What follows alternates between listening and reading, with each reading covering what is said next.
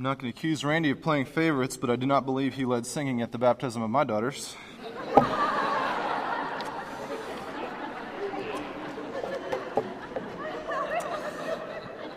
Just saying. Um, good morning. It's always a special day when there's a baptism. I've been telling Randall that I've heard the first three are the hardest three, so uh, we look forward to many more from them. Uh, if you would, turn in your Bibles this morning to Psalm chapter 33. And this morning we're going to talk about a, a, a, term, a word that I don't think we use very often outside of church. Um, it's a term that, quite frankly, I'm not very excited about. Um, it's the word praise. And I don't think we use it a whole lot outside of the walls of the church. I think a lot of people don't really know what it is.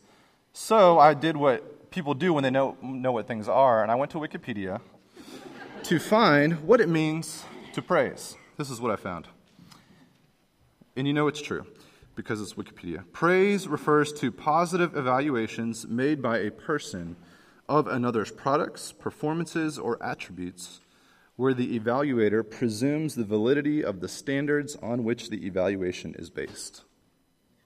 That's pretty good. Wikipedia is definitely stepping up their game lately.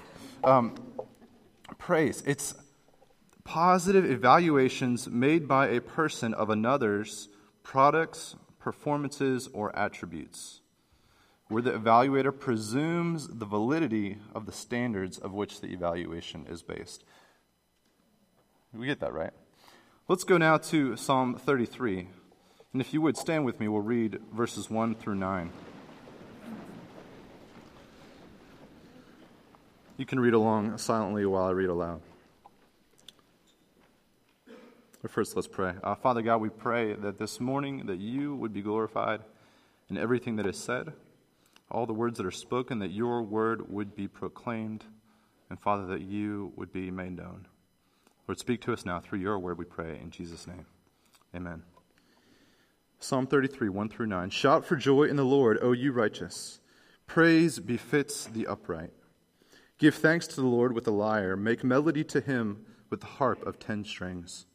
Sing to him a new song. Play skillfully on the strings with loud shouts. For the word of the Lord is upright, and all his work is done in faithfulness. He loves righteousness and justice. The earth is full of the steadfast love of the Lord. By the word of the Lord the heavens were made, and by the breath of his mouth all their hosts. He gathers the waters of the sea as a heap, he puts the deeps in storehouses. Let all the earth fear the Lord. Let all the inhabitants of the world stand in awe of him. For he spoke, and it came to be. He commanded, and it stood firm. You may be seated. So let's start off with a basic um, premise this morning, and, and it's simply this potentially controversial. It is impossible to praise God without knowing God. It is impossible to praise Him without knowing Him.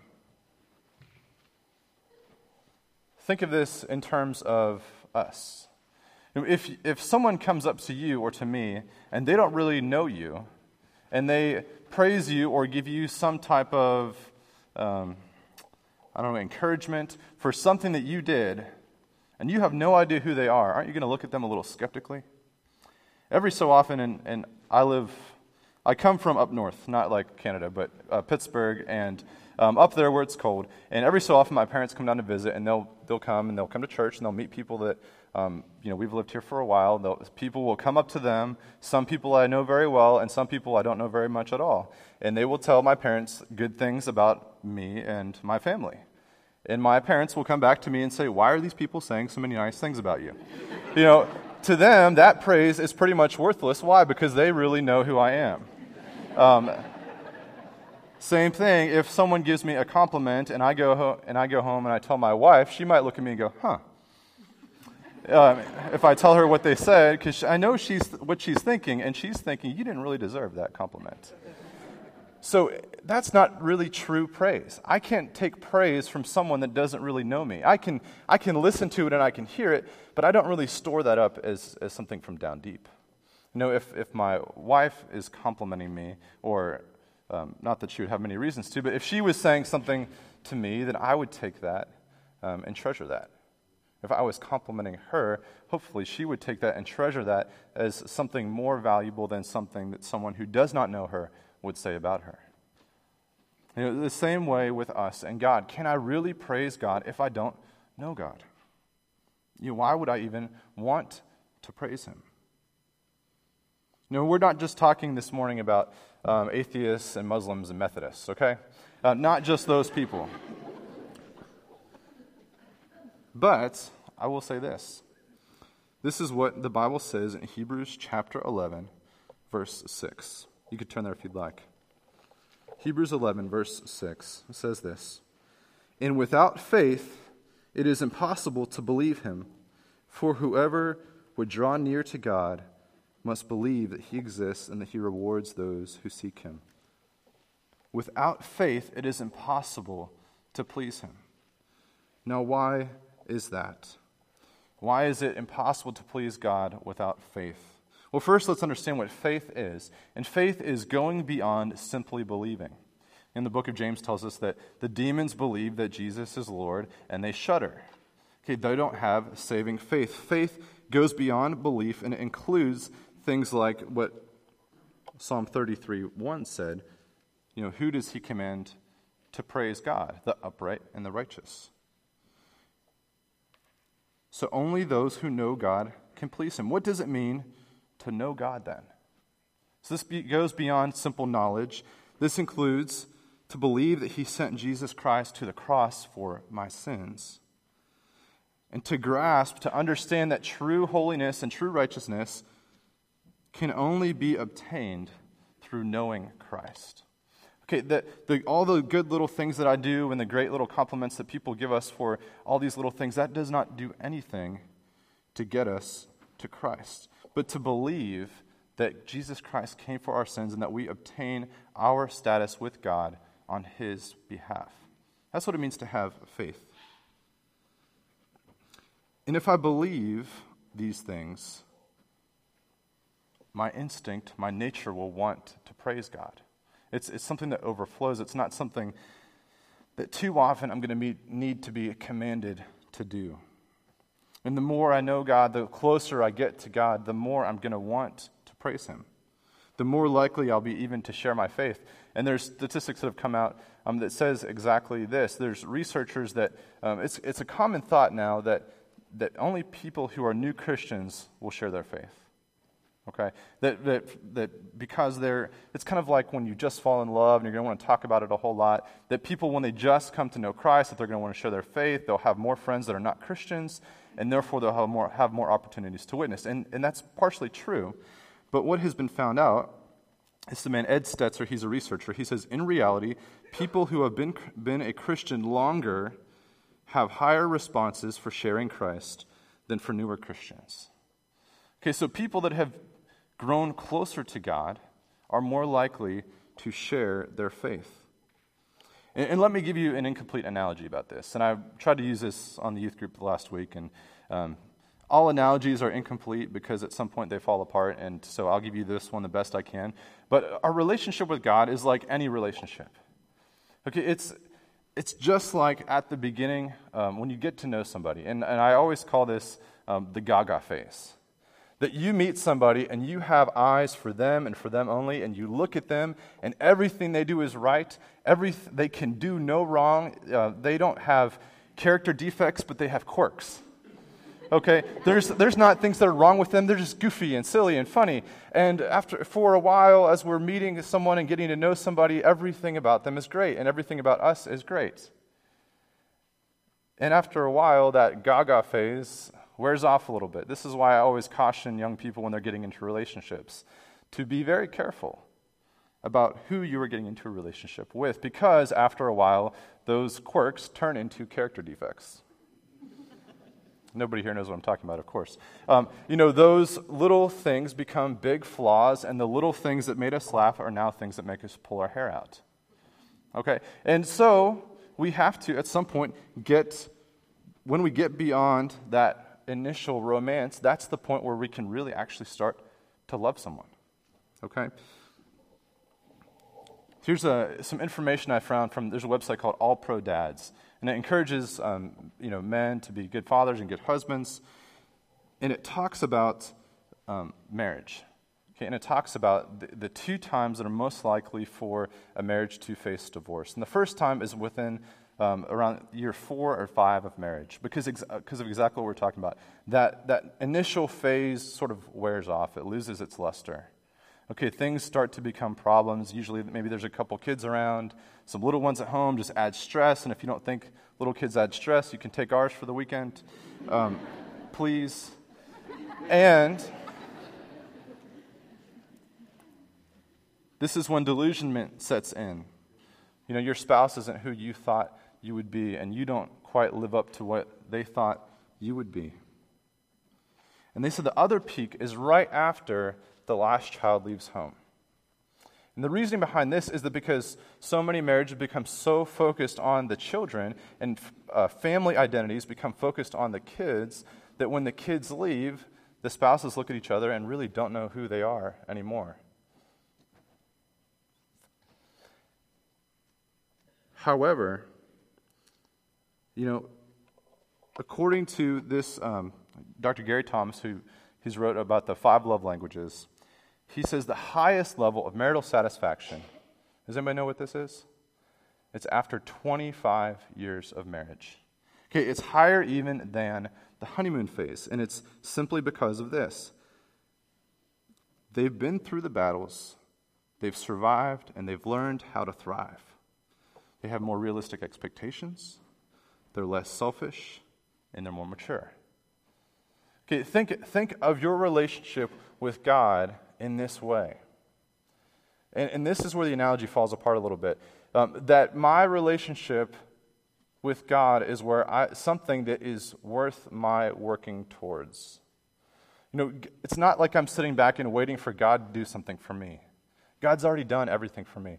But I need to continue to work towards Him. Okay, not, we're not talking about salvation. We're not talking about earning your way to Jesus. We're talking about growing closer to God. And if you want to have joy in praising the Lord, you have to be able to work at your relationship with Him. You see, the more that I'm in a relationship with God, the closer I grow to Him, the more I understand the cross, the more His sacrifice means for me, the more I read these words and they enliven my heart. And yet, so often we can become Christians or we get stuck in these relationships with God that there's no growth because we stop working towards it. Just like the marriage that falls apart, when the two couples aren't working together, our relationship with the Lord can fall apart if we ignore it. And it's not because of his fault, it's because of us. So turn back to Psalm 33. It says to shout for joy in the Lord. In the Lord. And, and note this is talking about rejoicing in God. Here's a great quote from uh, Charles Spurgeon. He says, To rejoice in temporal comforts is dangerous. To rejoice in self is foolish. To rejoice in sin is fatal. But to rejoice in God is heavenly. So to rejoice in anything but God is dangerous, it's foolish, and it's fatal.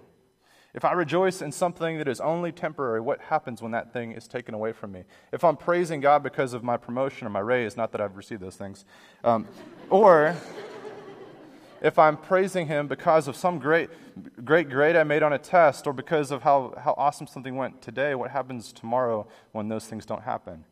You know, when I, let, when I get let go or when I don't make a good grade or when something bad happens to me. It's dangerous to rejoice in the temporal things that we can easily fall into idol worship instead of worshiping the one who created and caused these things to happen to worship the events themselves. Will I be rejoicing when the next piece of news isn't so uplifting? If I'm rejoicing in myself and my own great accomplishments, well, I think we've seen enough to over and over and over again how fallible man is and how great men and women have fallen. From rejoicing in sin or something that's the result of sin, that I'm actually headed the opposite direction of where I think I'm going. So the command is for those who are in him to rejoice in him. It says, Give thanks to the Lord with the lyre, make melody to him with the harp of ten strings, sing to him a new song, play skillfully on the strings with loud shouts. You know, what's being said here? Can I only praise God if I am a skilled musician? I love this quote. It says, Praise is not comely that unpardoned profession, from unpardoned professional singers. It is like a jewel of gold in a swine's snout. Crooked hearts make crooked music, but the upright are the Lord's delight. It's not about the skill of this one that is offering the praise. It's all about the heart, and God deserves more than our half hearted worship. You know, if I am a musician, however, it is my responsibility to hone my craft and perfect my skills so that I can use those things to the glory of God. But if I can't carry a tune in a bucket and people run when they hear me singing, it's still my responsibility to sing. Now, a lot of people can think, think that they can't sing, but let me ask you this question Have you ever met a four year old who says they can't sing? No. It's, it's rare to meet a four year old that says they can't do anything, actually. Um, but even if I don't have the talent, I can still make a joyful noise to God. Does it take a lot of talent to shout to the Lord? No, that's shouting. Anybody can shout.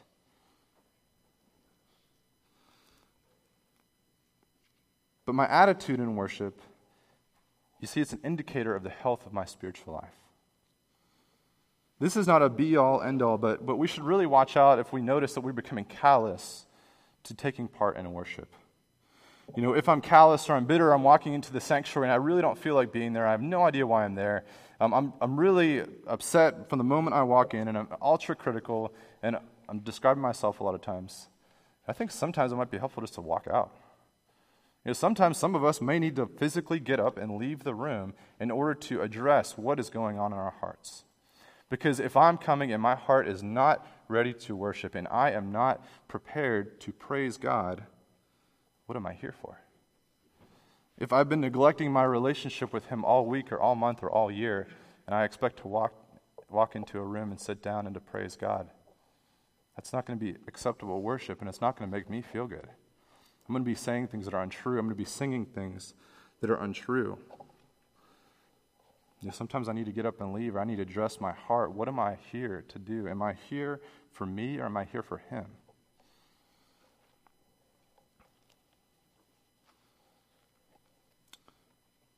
And if I need to work at my relationship with God, though, I am in the right place. We do actually need to work at it. If we look at Psalm 33, this is talking about, you know, what is praise, who should praise, and now why we should praise. Let's look at these verse, verses 4 through 9. For the work of the Lord is upright, and all his work is done in faithfulness. He loves righteousness and justice. The earth is full of the steadfast love of the Lord. By the word of the Lord the heavens were made, and by the breath of his mouth all their hosts. He gathers the waters of the sea as a heap, he puts the deeps in storehouses. Let all the earth fear the Lord. Let all the inhabitants of the world stand in awe of him. For he spoke, and it came to be. He commanded, and it stood firm. Yeah, read these again. How great is God! This is the reason why we should praise him. He spoke, and it came to be. He commanded, and it stood firm. One day the entire world will stop and stand in awe of God. This is the God that we get to praise all the time if we know Him. We find out from here that the words and the actions of God, they're, they're two things that we can't separate. John 1 1 says, The beginning was the Word, the Word was with God, the Word was God. He was in the beginning with God. All things were made through Him, and without Him nothing was made that has been made. By the word of the Lord, the heavens were made, by the breath of his mouth, all their hosts. Now, we're not going to get into a creation evolution debate here, but know this that God, we worship him as the creator of all things. that he took something without form and he gave it form, that he took nothing and he made it something.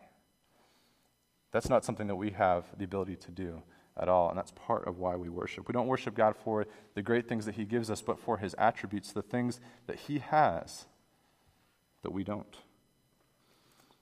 For his innate goodness, for his righteousness, that the earth is full of the steadfast love of the Lord.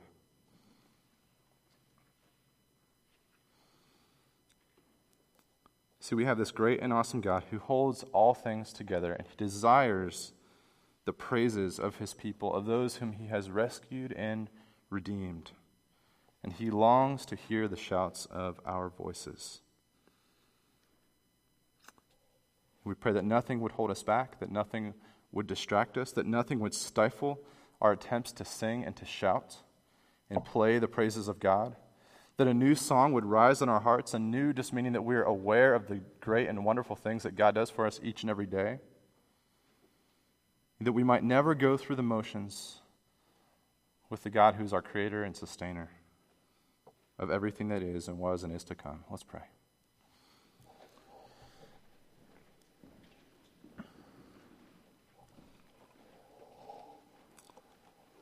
Lord Jesus, I know often I need to check my heart. That I need to ask why I'm here. Lord, I need to be reminded of the great love that you have. And Lord, how awesome you are. Father, so many of us, I fear, are guilty of neglecting this amazing relationship that you offer us. Lord, that we don't work at it, we just want it for the benefits that it can give to us, and we don't really want it for you. And Lord, I ask that you would convict us. Lord, you would open our hearts and our eyes to the things and the ways, the behaviors that we have. Lord, that we might be able to praise you with a full heart, that we might be able to know the love that you have for us, God, that we, this is something that we would be willing to work for because of what you have done for us. And we pray in Jesus' name. Amen.